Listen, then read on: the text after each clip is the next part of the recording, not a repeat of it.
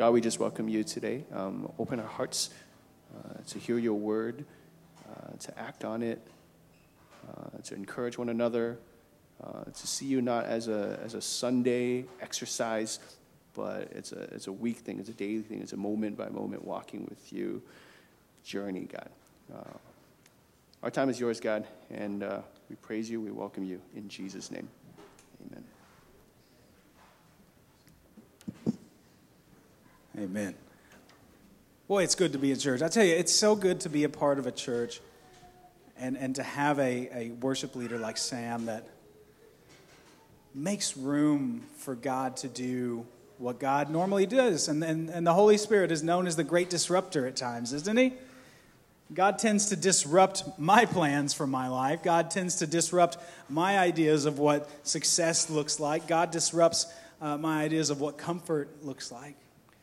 And it's great to be a part of a church where we allow God to, to disrupt us for his good, isn't it? Yeah. Hey, glad you're with us today. Um, I'm really, really excited you're, you're with us. Um, summer's kind of already begun for a lot of us. Uh, a lot of our, our college students are already halfway around the world serving in places like France and, and, and the UK and, and in, in, uh, in Canada uh, doing all sorts of amazing things on mission. Uh, we've got families that are already starting to travel, trying to beat that peak travel season spike in airline tickets that we always see. Uh, but you're here today, and, and that's what matters, right? We even have a family that gave birth to their, their, their child on Thursday. Mark and Shonda, uh, was it Thursday? It's, there's so many, yeah, yeah, yeah, yeah, yeah, sure, okay. This week, right? but they're here today. God bless you guys. We're excited. We're, we're lifting you and, that, and your entire family up. We're, we're so thankful that you've um, that God's blessed you, and we're, we're celebrating with you. Um, we're excited that you're with us here with us today too. I think God's got something amazing planned for you today, and I just want to take a moment for us to make sure that we don't miss what He has to say. So, would you pray with me as we kind of center our spirits around the Word of God and what He wants to do next, right? God, thank you for such a powerful morning of worship. Thank you that you've created us to be worshipers and that um, music is such a powerful expression of that worship. God, as we continue on in worship and worship you through the reading of your word, through the application of your word, may um, the changes in our life as a result of encountering you through your word be a louder sound of praise than what we just sang out. I sure hope, God, that, that, that the chorus of my life is louder than I could sing of your love forever, me singing that. So, God, give us the, the courage today to see things in our life we know we need to change and, and, and, and deal with them and be transformed by them. So we thank you. We thank you for what you're going to do. I thank you for what you're going to do in my life. I thank you for what you're going to do in our church's life. I thank you for what you're going to do to whoever's listening to this sermon's life. I pray you bless these few moments we have together. It's in Jesus' name we pray. Amen. Amen. So, we're in a series called The Church, right? Probably not my most creative title for a uh, teaching series at church. But, anyways, um, we're talking, we've been talking about through this just kind of mini season we've been in about the purposes of the church, the, the, what the church is, what the church is not. And we've discovered and talked through quite a few of those things. And, and through it, you kind of have been seeing a, essentially, this series was birthed from a season of, of my own spiritual development, my own spiritual journey, just kind of coming back to, to the pure essence of what the church is all about. And, and that's where we are as a corporate body because of what God led me through uh, through a season just this past year. And so um, this series is kind of an overflow of what God has done in my life, and I just can, it's been great to be able to preach from an overflow and share what God has been doing, right? And it came from me getting back into God's Word, studying the Word, saying, asking these questions of what is the purpose of the church? What is the church for? Who is the church for, right? We've asked those questions before. What is the purpose of the church?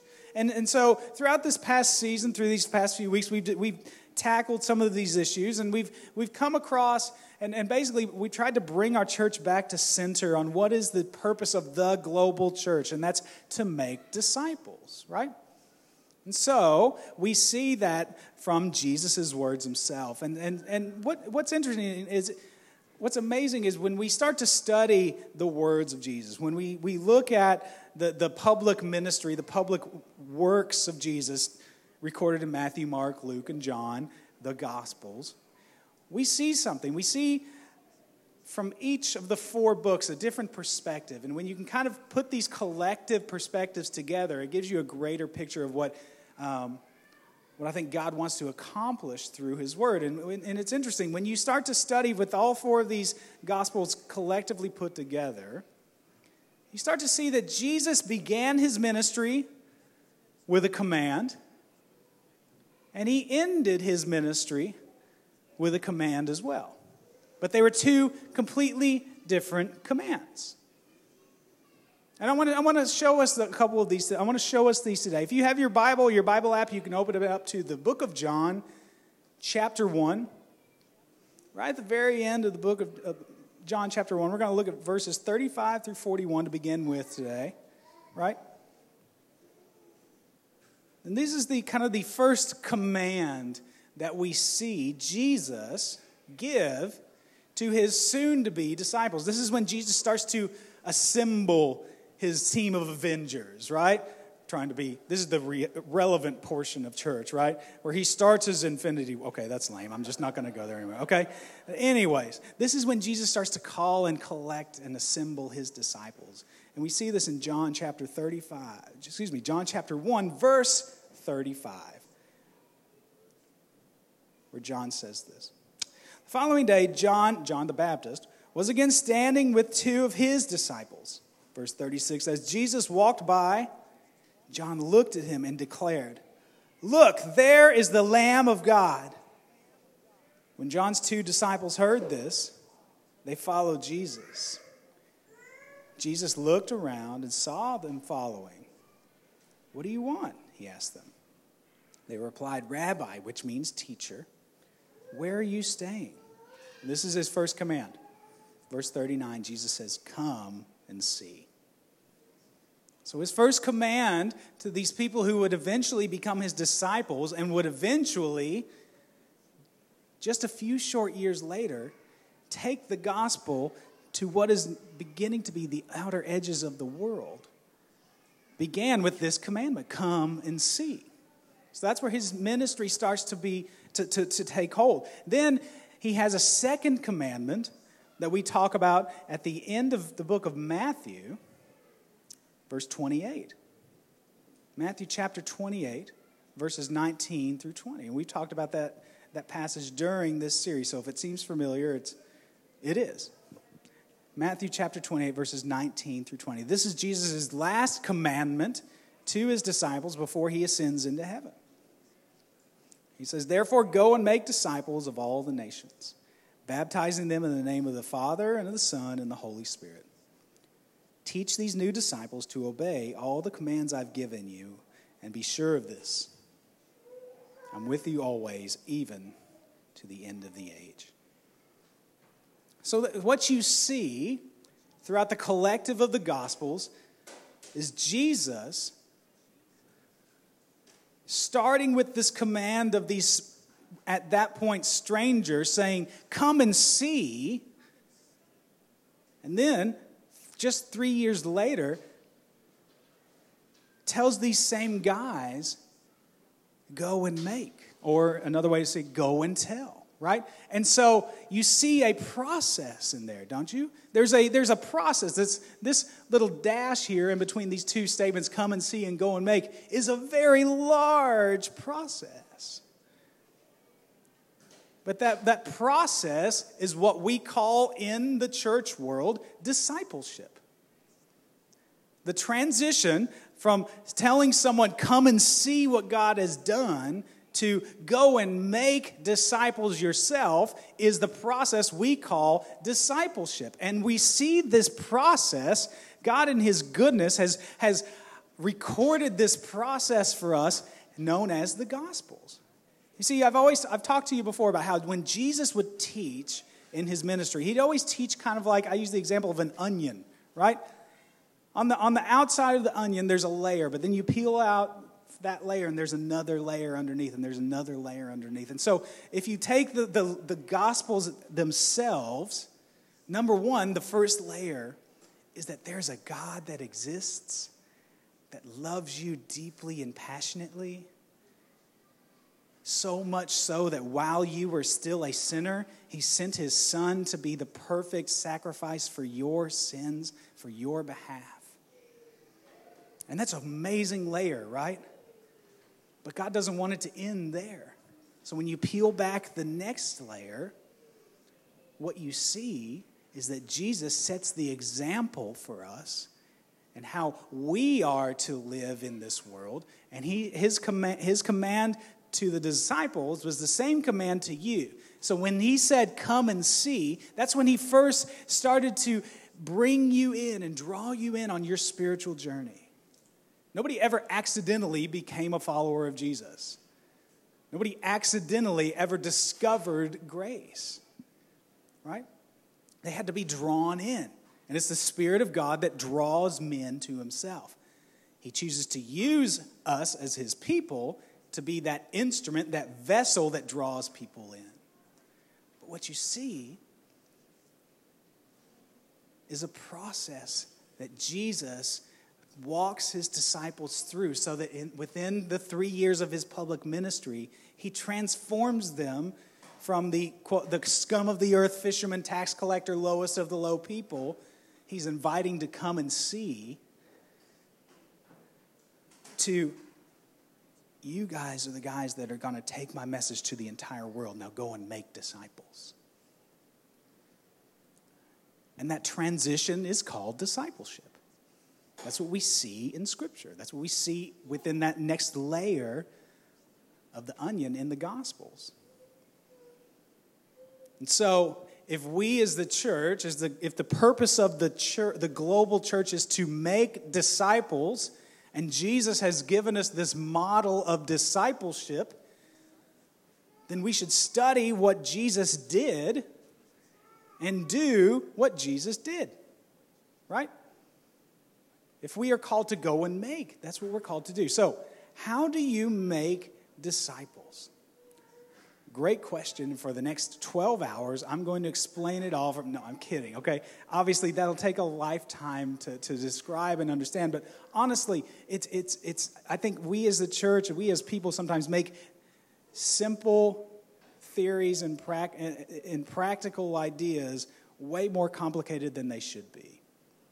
So today, I want to give you what I see Jesus setting the example as of what I've, what I've tried to call creatively the three eyes of discipleship so that you can perhaps maybe better understand and remember what it takes to help someone in their journey from come and see to go and tell or go and make. Okay? And all these you see evidence of in Scripture. So the first eye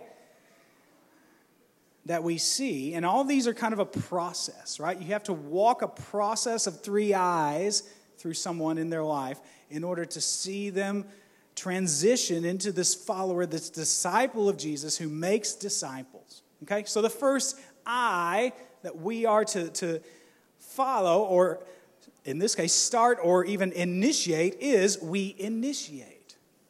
The first I in discipleship is initiate. Look in your Bibles to Hebrews chapter 12, verse 2. Hebrews 12, and we'll look at verses 1 and 2. How's that? Okay? Hebrews 12 is an amazing, actually, he, I love the book of Hebrews um, because what it does is it ties perfectly the concept. It was written to the Jews who lived in the post resurrection era, And it was written to help bridge the gap between this is what the law and what our history says about us and God, and this is what Jesus did, and this is who we are now, right? And so you see that perfectly expressed. If you, in your study this week, you can look back. The, the chapter immediately before this, the author of this book starts to, starts to just recite all of these heroes of the of the Hebrew faith, of the Jewish faith. He talks about how it was by faith all of these men and all these women listed believed God for who he is. Like if you just glance up before this, like if it was, it was by faith. It was by faith. It was by faith Moses. It was by faith Jacob. It was by faith Abraham. It was by faith. He lists this, this, this, this. And so he lists what maybe we, in a corny way in the church world, call the Hall of Faith right? If you're an athlete, you always want to be inducted into the Hall of Fame because you're one of the greatest in, who ever play your sport. For us, we have the Hall of Faith, and that's what Hebrews chapter 11 is, right? So he lists all of these amazing people who we've said before were just simply everyday, ordinary people who believed that God could do what God said he could do, right? So that's where, we, that's where we're trying to pick up as he transitions in Hebrews chapter 12, verse 1, where he says, Therefore, since we are surrounded by such a huge crowd of witnesses to the life of faith, let us strip off every weight that slows us down, especially the sin that so easily trips us up, and let us run with endurance the race God has set before us. Did you know God has set a race before you? God has mapped out the course of your life that will have the maximum lasting impact in this world. And that's what we call this race. So the challenge to you today starts here run your race. Run your race. If you don't know which way the, the, the course goes, ask God for your map. A lot of times he won't tell you where the finish line is, but he'll tell you where the next turn is.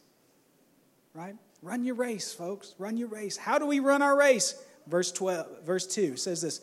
We do this, we run our race by keeping our eyes on Jesus the champion who initiates and perfects our faith. Because of the joy awaiting him, he endured the cross disregarding its shame. Now he is seated in the place of honor beside God's throne. We initiate because Jesus initiated, right? Jesus is, in other, in other translations, it says, Jesus, the founder and perfecter of our faith. Jesus was the one that initiated your journey towards God. Because according to the Word of God, without Jesus, we have no chance of having a relationship with God. We've run way off course of our race. Every time we get off course, every time we take a wrong turn, that's called sin. Have you ever been so lost that Google Maps couldn't even find you? I can't, I do. Every time I go to Kwun Tong, it seems like.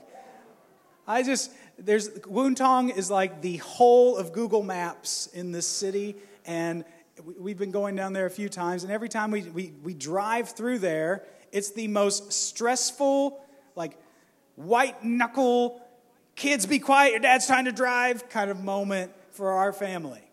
Because you'll be going along, and then all of a sudden, that little pin that is the Google Maps location finder jumps over about six blocks onto a completely different highway and so you don't have any idea where you are. But, anyways, when we were so lost, Jesus came and found you. He initiated your journey to being a disciple maker. Therefore, remember, we're looking at his example, right? This is the layer of the onion. We're looking at his example. Therefore, he calls us to be initiators in someone's story. And I love that word. He's the, he's the one who initiates and perfects our faith. He perfects it. And we, we talk a lot in church about faith, right? And oftentimes I think we get the idea of what faith is wrong. A lot of times we've been taught or we have believed wrongly that faith is kind of sitting back and saying, you know what? God's got this. I'm going to let God take care of it and then everything will be fine. Right? As if faith implies a passive posture. I don't, I, when I read Hebrews chapter 11, when I read scripture, I don't see faith implied as being passive. I don't see I don't see in Genesis when God told Noah, "Hey, I'm going to invent this thing called rain and it's going to rain a lot. Water's going to fall from the sky and you're going to need a boat." So I'm just going to magically poof make a boat. No, it says by faith Noah built a boat and told people water's going to fall from the sky. It was by faith Abram left everything that was comfortable to him land, stability, direction, everything, because God said, I want you to leave and I'll make you a father of a great nation. And if you study that, it's it, when Abram left,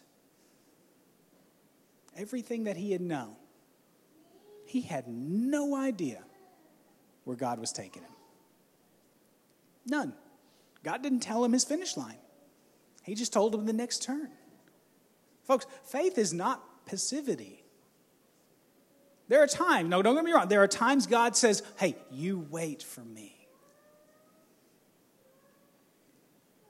But so often, faith is not sitting back, sipping a glass of, of ice lemon tea and saying, God's going to take care of this for me, and I'll just watch it unfold in front of me. No, faith is coming to the edge of the cliff and jumping, expecting God to catch you. Faith implies action, folks. It implies movement. Noah had to pick up a hammer. He had to pick up a saw and start carving away at some gopher wood. Abram had to pack up what he needed and start taking steps. So Jesus wants to perfect that active, engaging faith as you initiate someone's spiritual story. We're called to be initiators. How can you be an initiator in someone's story?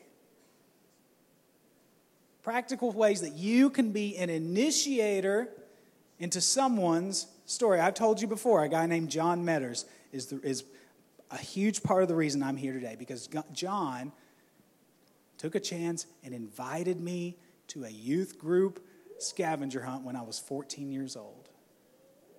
And it was from there I started to realize I found the first place in my life where I felt I belonged, and that was in church. And it was from there that I was in an environment where God could start to do some amazing things in me. And I met Jesus at that church because God used John Metters when I was 14 to bring me into that environment. He initiated that. God wants you to be the on ramp in someone's spiritual journey. What are some practical ways that you can do that? It's easy. Number one, bring up spiritual things. Bring up spiritual principles. When someone tells you that, that when, when people are exposing their, their, their authentic self to you, bring up these spiritual principles that God has founded your life upon. Don't be afraid to bring up spiritual things with people. Second, invite them into spiritual conversations or environments. Invite them. And Invite them into your home for a small group Bible study. Invite them to here to our church to be a part of, of what God wants them to be a part of. Right? Pray for over them. Pray for them. One of the best tips of pastoral advice someone ever gave me was never miss an opportunity to pray for someone. Never pass up an opportunity to pray for someone. And that's not just for a pastor, is it? I think that's for the believer in Christ. Pray for them, pray over them. And I think the, fir- the third thing is what happens when you do the first two. Let people know they matter. Let them know they matter. I'll never forget it. The last church that I was a youth pastor at uh, was a church where uh, we were in the backyard of some very large and healthy spirit, uh, churches in our community. And when I got there, I realized that if we were just going to be another cookie cutter image of what a youth minister tries to make a church to, to look like, we wouldn't do it. We wouldn't make any difference in our community. So what we did is we decided we're going to be the, the youth ministry for teenagers that don't fit in at any of these other churches. Right? And because of that, we grew. Now, because of that, our, our building smelled a little bit different at the end of every night. All youth buildings smell a little different, don't they? But we reached a, a segment of our population of students who didn't feel like they fit in anywhere. Right? And so we did like, we, we would do some uh, just different events. And, and I put on a, we did a, a, a conference called Fuse Weekend one time. And we rented out, um, we, we God bless the college students who volunteered to help us with that. But we, uh, we hosted it in a hotel, right? And the, the kids stayed in the rooms um, with, with adult chaperones. And, and because of some of the generosity of our church and maybe some crafty budgeting on my part, we were able to, to give this, this, this conference at such a reduced rate that almost all of our kids who didn't have the financial means to come could come. And the, the morning of the second day, I'm, I'm sitting at my little table, and you know, it's a hotel breakfast, at a Holiday Inn, which isn't really the most elaborate, amazing breakfast to begin with. But one of the kids comes up to me. I said, Hey, so how's it going? And he's like, You know what? This is the nicest place I've ever been at in my entire life. Right? And I, we had scheduled all sorts of things. Like we had rented out an ice rink so the kids could, could play broom ball, which is basically hockey with tennis shoes, right? So it's hilarious to watch teenagers who are awkward to begin with slip and fall on the ice. But we had, we had scheduled all these different amazing things. And most of these kids, the thing that made them want to come to this particular conference was because there was a glass there was a glass elevator that they could ride up and down in, and then there was a, a, a buffet breakfast in the morning in a hotel. For some of these kids, it was the first time they'd ever stayed in a hotel. And for this particular kid, Jose, he said, This is the nicest place I've ever been at in my entire life. And I say, You know what, Jose? You're worth it. And it was like for the first time in his life, Jose had heard those words. And God changed his life that weekend. God met him and he saved him. He changed Jose's life. And it was the biggest, one of the biggest honors of my life to be able to speak that truth into his life. Because, folks, everybody who's breathing in this world matters to God. There's not one insignificant person in the eyes of the Lord. And if people don't know it, that's on us. And we live in one of the most unencouraged places in the world, don't we? That gives us such an opportunity as believers to speak light, to speak truth into people. And that's initiating their spiritual journey. So, step one in that transition of, of bringing people from come and see to go and make is come and see. Initiate someone's spiritual journey. Second I is this invite. We have initiate and then we have invite. And we see this expressed in Jesus when he starts to call more disciples. Matthew chapter 4, verses 18 through 22. In Matthew chapter 4, verses 18 through 22, Jesus says this. This is the story of Jesus' disciples as he's continuing to gather these disciples. One day, as Jesus was walking along the shore, of the Sea of Galilee. He saw two brothers, Simon, who's also called Peter, and Andrew, throwing a net into the water, for they fished for a living. Verse 19 Jesus called out to them, Come, follow me, and I will show you how to fish for people. And they left their nets at once and followed him. Verse 21. Jesus traveled throughout the region of Galilee, teaching in the synagogues and announcing the good news about the kingdom of heaven. And he healed every kind of disease and illness. Oop, I skipped that, sorry. Um. So, what, what, what you see happen is that Jesus invites these men along for the ride. You see him initiating someone's spiritual journey, and then he invites them along with him.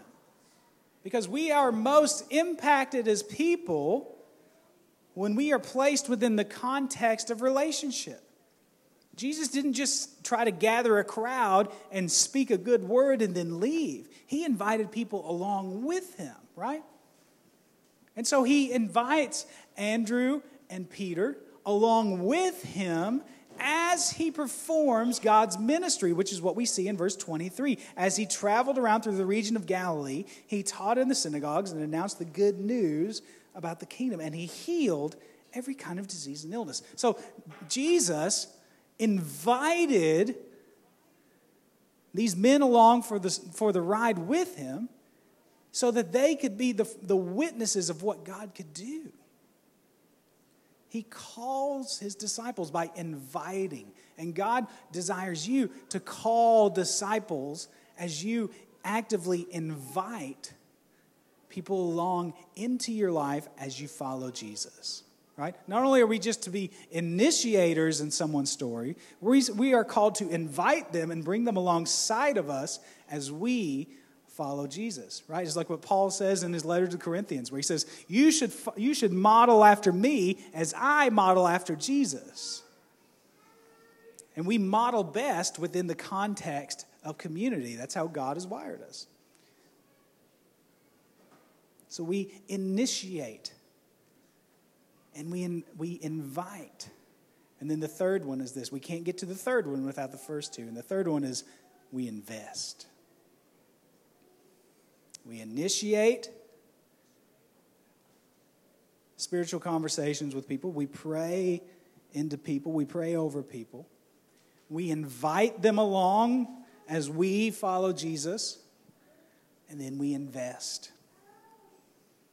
And we see this perfectly, I think, expressed for what life is like in Hong Kong and in, in today's world in Matthew chapter 20. Matthew chapter 20, verses 29 through 32.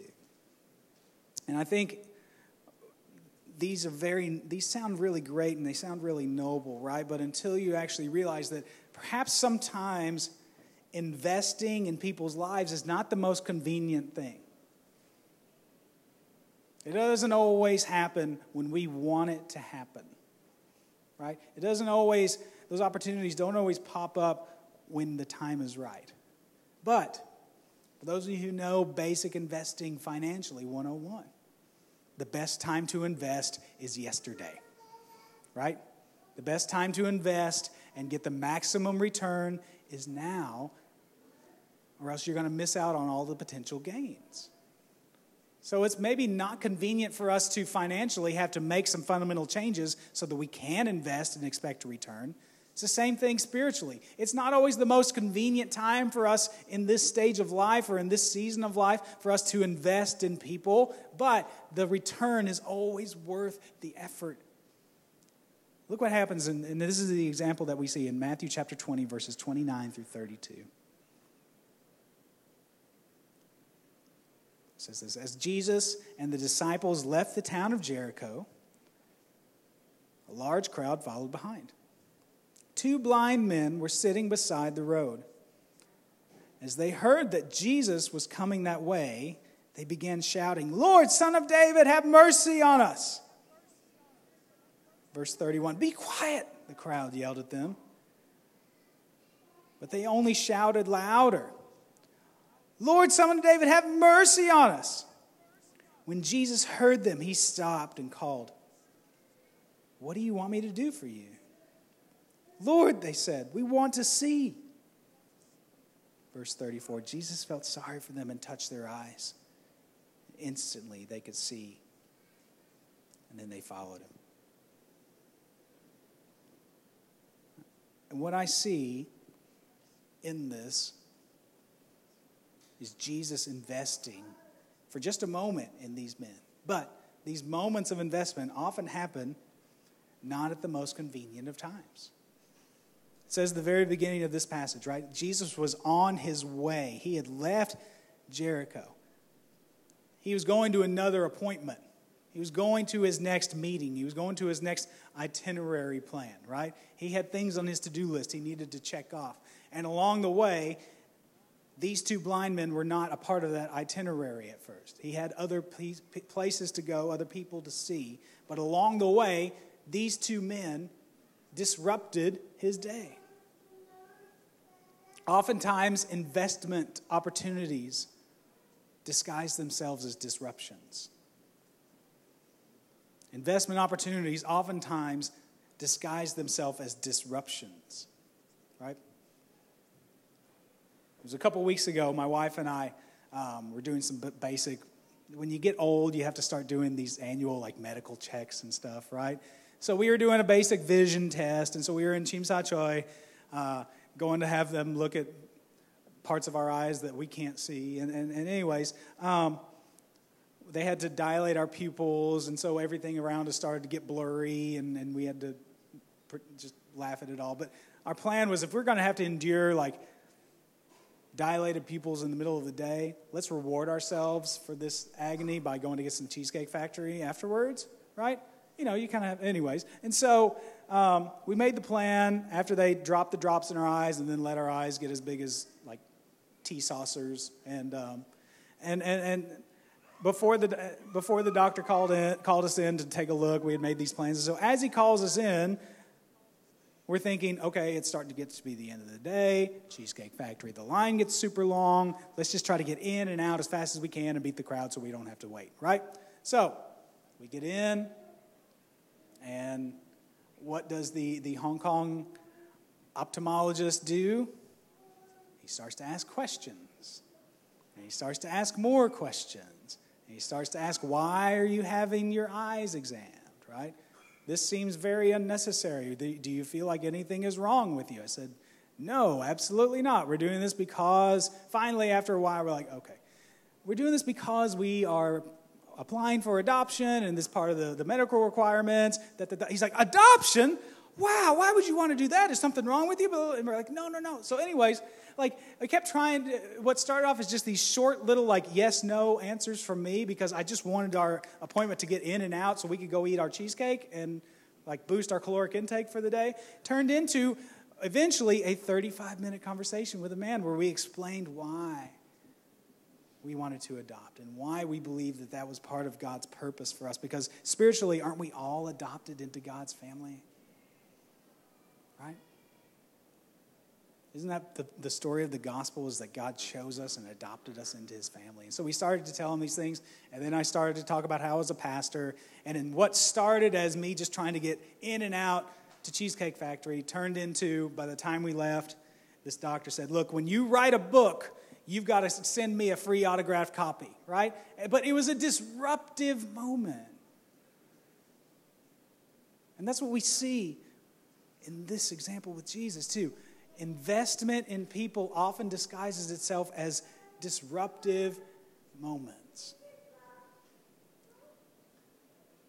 See, our pace of life too often becomes so fast that we speed right past ministry opportunities. We speed right past the blind men who are crying out to be healed, literally shouting, Heal us, heal us, heal us. Folks, I believe that in every single one of our lives, there are people who are blind all around you, shouting out, Heal me, heal me, heal me, heal me.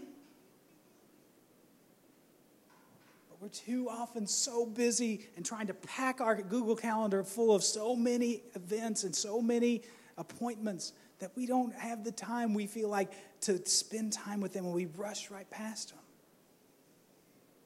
But what we saw with Jesus was the antithesis of this, right? He slowed down. Sure, it was probably inconvenient for him, but he stopped. And he made time. What I also see in this, this passage is that not only should we slow down, we should see the big picture. When you invest in someone, you see the big picture. See, in order to minister effectively, you've got to embrace a servant philosophy.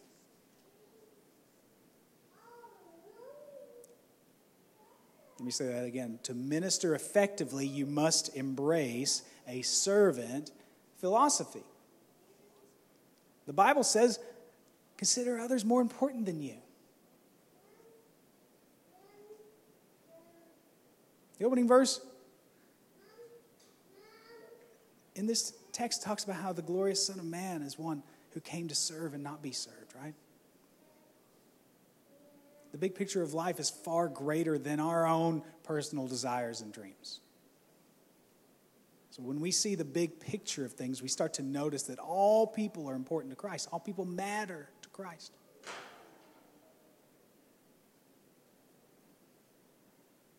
We've got to start to see the big picture in things, folks. And when we see the big picture in things, the disruptions start to be revealed as the opportunities. The inconveniences start to be revealed as the intentional moments that we need to spend on people. So when we invest in people, we slow down, we see the big picture, and then the third one is we serve with compassion. You see, Jesus modeled this genuine service by slowing down, seeing the big picture, and then he served. Right? Other translations say that Jesus was moved with compassion. Verse 34, our, our translation says that Jesus felt sorry for them. Other translations say that verse 34 it says that he was moved with compassion. Jesus touched their eyes. See, these blind men begged for mercy. They begged for mercy. They didn't offer to pay Jesus, they just begged for his mercy. So when we invest in people, it means we have to serve them with compassion.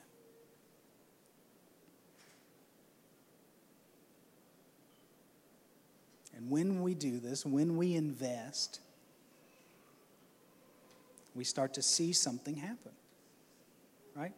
As Jesus initiated and invited his disciples and invested in his disciples, he started to see transitions and changes in them, didn't he? The brokenness in their life started to be healed. And they started to, to, to, to, feel like they mattered. Because if you remember, Jesus didn't really choose the cream of the crop to, to base his ministry off of, right? Like these were not like the valedictorians, the CEOs, like the really high level thinkers. These were blue collar, foul mouthed fishermen and cheating, lying tax collectors. So God did a whole lot of work in their life as they followed Jesus. To eventually, they are the, what we know as the heroes of our faith, right? This guy, Peter, Jesus calls him the rock that he would found his church on. He was the one of the leaders of the church that we study in Acts. but it was because Jesus initiated his spiritual journey, invited him along as he followed his, his, his God, and invested in him and spoke truth into him and called him out when he needed to be called out, but held him up when he needed someone so badly in life to hold him up. That, that Peter's life was changed. I mean, no one invests financially expecting a loss, right? if you do, if, if, if you want to invest your finances in a savings account with a negative APR percentage, you can invest in the Bank of Dutton today, okay? I, can, I have a perfect opportunity for you, right? Nobody invests expecting a loss. We expect a return, right? And Jesus even talks to us about that. He even talks about for us as we invest in people, as we invest in things that matter, right? He talks about it in Matthew chapter 6. And we studied this as we walked through what feels like seven years ago, as we walked through the, the entire Beatitudes and Sermon on the Mount in our Kingdom series. But Jesus says this in Matthew chapter 6. And we will start at verse, let's start at 19. Okay? Matthew chapter 6, verse 19 where Jesus talks about investing. Jesus says, Don't store up treasures here on earth, where moths eat them and rust destroys them, where thieves break in and steal. That's the negative return, isn't it? That's where you end up with less than what you put in. Verse 20 Store your treasures in heaven, where moths and rust can't destroy, and thieves do not break in and steal verse 21 is a very it's always interesting to me jesus says wherever your treasure is there the desires of your heart will be as well see jesus tells us to invest in things that produce a much better return in our life. Jesus tells us to invest in things above not in things of this world. So if our agenda, if our plans, if our ambition is one thing, and we invest in it, and the returns eventually fade away or gets rusted or moths eat it or however it is he describes whatever else he describes it as produce less than what we had desired then what if we, what if we invested in things that are eternal so that we can see a much greater return in that investment? Right? And this is a very interesting commandment because I think this is a reciprocal cycle commandment. And what I mean by that is that Jesus knows wherever our heart is, wherever we, um, wherever our hearts are pointed towards, is going to be where we what we pursue. Right? So if we store up treasures here on earth, our heart is always going to pursue things on earth. But if we try to invest and store up our treasures in heaven, our heart stays focused on heaven. It's just another way of Jesus saying that, that we're supposed to be focused on the big picture in our investment. We're supposed to be focused on our eternal returns.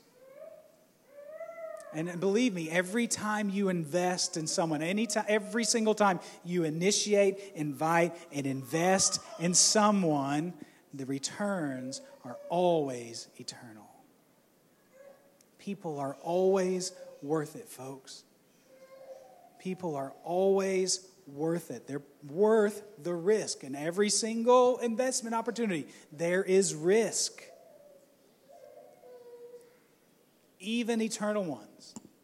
You may risk short term losses, embarrassment, losing a relationship, whatever it is you want to call it. But the eternal, long term benefits way outweigh the short term potential losses, folks. So we make disciples because that's what God has purposed us as the church to do. And we do that by helping people along in their transition from come and see who God is to go and make disciples by initiating and inviting and investing. So, my question for you this week, the application for you this week is this Who in my life do I need to initiate with this week? Who in my life do I need to invite this week? And who in my life do I need to invest this week? It could be the same person for all three, it could be three different people. But whoever it is, is a person of eternal significance to God Himself. That He has trusted you, has placed along your path as you walk from appointment to appointment to show God's compassionate love and mercy to. Are we going to walk right past Him? Are we going to make the time to change their life? Let's pray.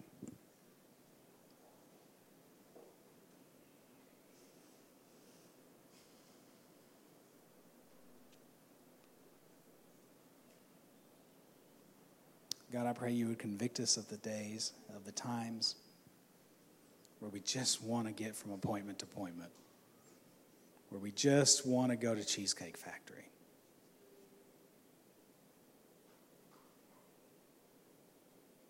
And we miss out on those opportunities to speak life into people, to be a part of someone's spiritual story. To play a part in people's redemption and transformation.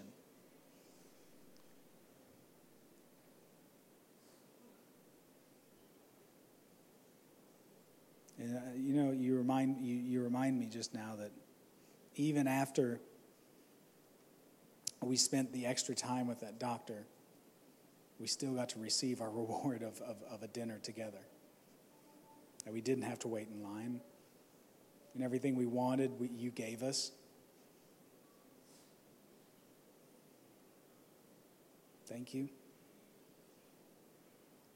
God, help us to make time to slow down when these disguised investment opportunities pop up in our life.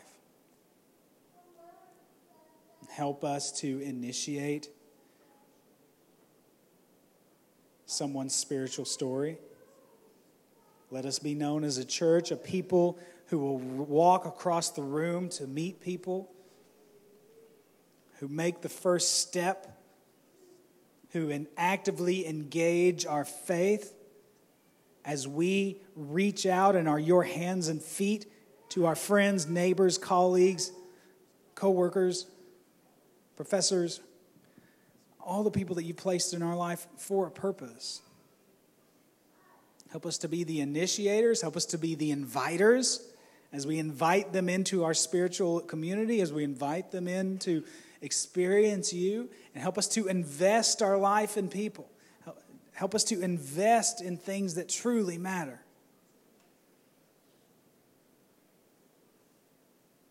As we do that,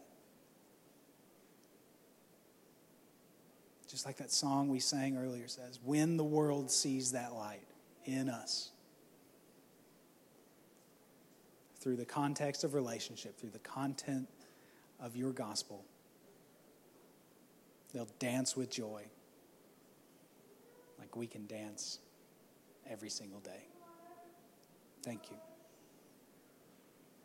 God, I pray that this is a church that initiates, invites, and invests that we are the called ones who equip, empower, and build up the people around us as we follow you. Help us to follow you today. Help us to be people with active, engaging, non passive faith who jump expecting you to catch us.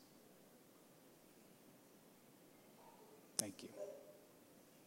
Thank you for your word. Thank you that it is just as true today and just as alive and active today as it was when you penned it through ordinary men and women thousands of years ago. What an amazing thing. Thank you. Thank you. Would you bless your church this week as we are sent out to initiate, invite, and invest? And it's in Jesus' name we pray.